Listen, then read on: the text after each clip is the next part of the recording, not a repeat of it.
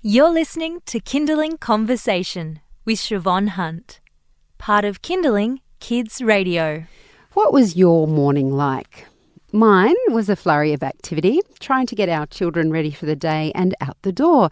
It's never a straightforward process and it's often quite stressful. But as we rush about our days, what do we miss out on when the world whizzes by in a blur from the car window? Meg McKinlay is an award winning children's writer and mum based in Western Australia. Her book, 10 Tiny Things, is a story about slowing down and noticing the little things. She joins us on the line. Hi, Meg, how are you? Hello, I'm very well, thanks. Tell us about what inspired this book. Did anything specific happen that prompted you to write it? Uh, yes, and also no. And what I mean by that is that uh, I think the very beginnings of this idea were laid quite early on. So when I was growing up, I grew up in on Bendigo in central Victoria, and one of the sort of unusual features of my childhood was that we did not have a car. So if we needed to get somewhere, which of course, you know, you often do when you're a kid, we, we mostly had to ride our bikes or walk, which was not always convenient, but certainly had the effect of slowing me down and, and I grew up noticing things and moving, you know, at a kind of a slower pace through the world than many of my peers. And I, I realised looking back that I had a very different way of being in that space than a lot of the kids around me. I knew things that they didn't know simply because I was moving through it in a different way. So uh, when I got older, I, you know, we, we have a car now, city living, but, um, but I, you know, I, I think that's become entrenched in me, that idea of being a walker. And I think that walking is the best way to, to get to know a place. And so I wanted my daughter to be a walker as well. So we would go out walking and just in the way that parents do to make that experience more interesting and fun, I'd be pointing things out. And at a certain point, possibly because I also have a very competitive McKinlay gene, I mm-hmm. turned it into a little game called Things We Would Never Have Seen If We Had Been Driving. and was, yeah, and it was the first person to get to, you know, to notice 10 sort of small or interesting or otherwise hidden things that you probably wouldn't have seen if you'd been in the car. So I guess experiences from my childhood sort of intersected with something uh, a bit more recent, and that's where the idea started to sort of um, to gather its momentum from. I saw two girls walking to school today, and I was in the car driving my son to childcare, and I thought they look really young to be walking on their own. They're both at primary school, but I imagine one was kin- in kindy maybe, or year one, and yep. the other one in year two. And even though my first reaction was they're young to be walking on their own, it, it started me thinking about my own daughter, who's also that age, about five years old, and and you know how she might feel walking to school because kids these days, particularly kids in cities, don't get a lot of independence. And yeah. I thought, I wonder what it's like what it would be like for her, and why don't I why don't I let her walk to school? I mean, it's too far from where we are for starters, yeah. but you know, just inside inside my heart, I'd find it very hard to let her walk to school, even if that school was down the road.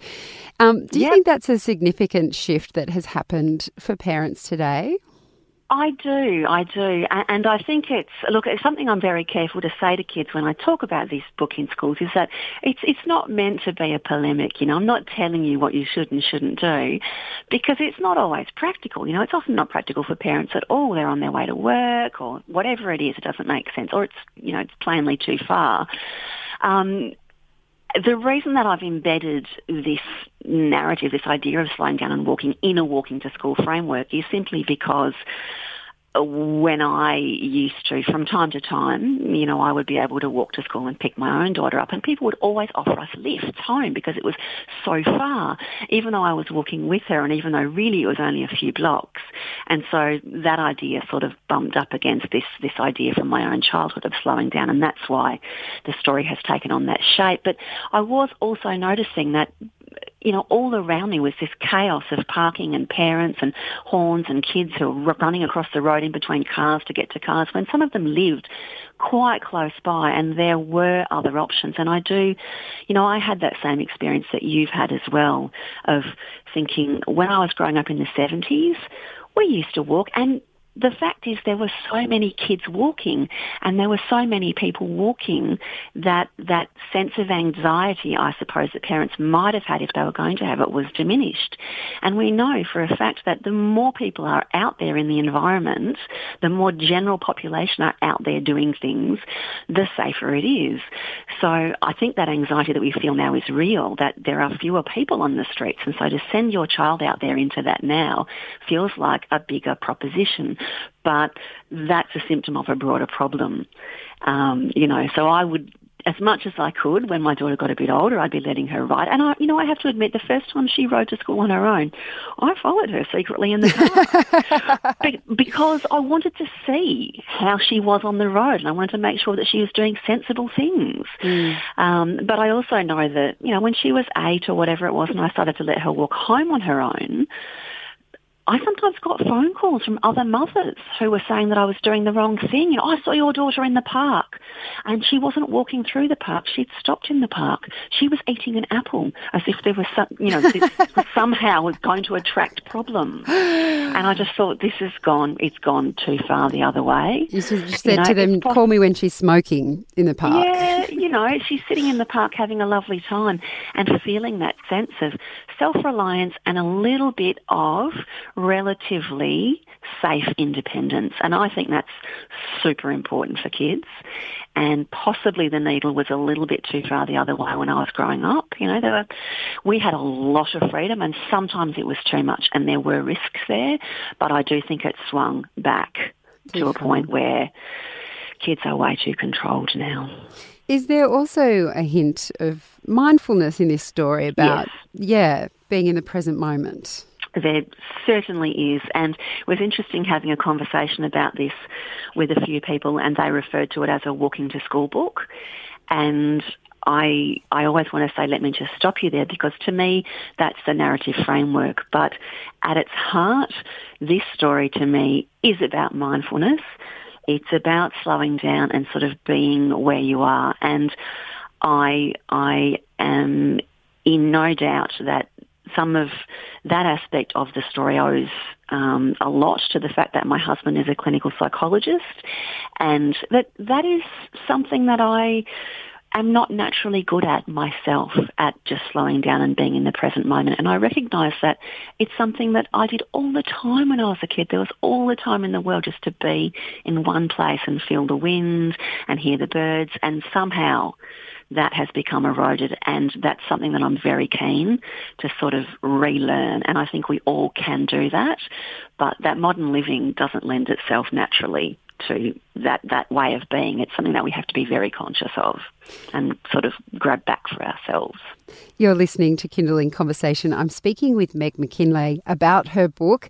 It's called 10 Tiny Things. It's a story of the week this week on Kinderling Kids Radio.